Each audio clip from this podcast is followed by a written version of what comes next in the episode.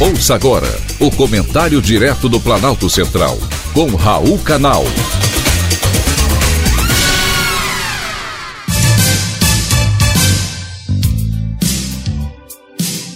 Queridos ouvintes e atentos escutantes, assunto de hoje: obras de arte e suas denúncias. É bom apreciar uma bela pintura, suas cores, suas formas e seus efeitos Sei que nem todos têm acesso a obras de arte, mas com a pandemia, museus e galerias que foram fechados passaram a expor seus acervos nas redes sociais. E nunca antes foram tão acessíveis ao público. Basta dar um clique na internet e você terá acesso a galerias e principais obras de arte online.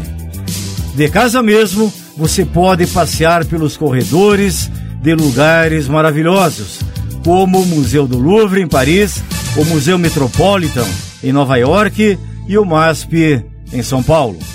Graças às redes sociais e à prática dos museus colocarem suas coleções online durante a pandemia de Covid-19, as imagens nunca antes foram tão acessíveis ao público, a ponto de frequentemente se tornarem símbolos da voz da indignação moral contra atrocidades retratadas em tela.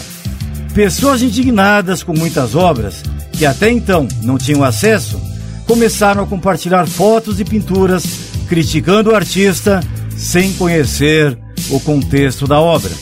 É claro que elas dizem muito e pode se tornar símbolo contra a indignação de toda uma sociedade, mas é preciso conhecer do que se está falando.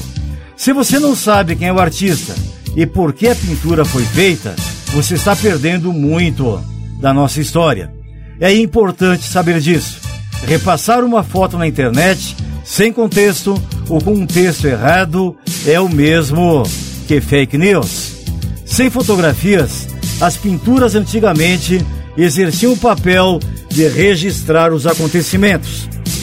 E muitas delas hoje deixam o público indignado, mas nem por isso vamos sair por aí destruindo obras e incendiando estátuas, como ocorreu recentemente em São Paulo com a estátua de Borba Gato, bandeirante, escravocrata, responsável pela morte de índios durante a interiorização do território brasileiro.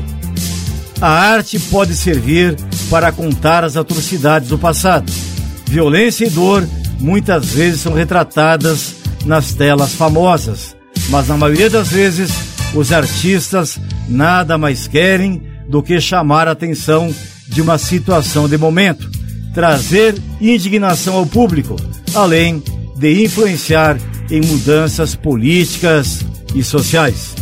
Por isso, devemos respeitar as obras de arte. Destruí-las não mudará o passado mantê-las poderá prevenir e até mesmo mudar o futuro. Foi um privilégio ter conversado com você.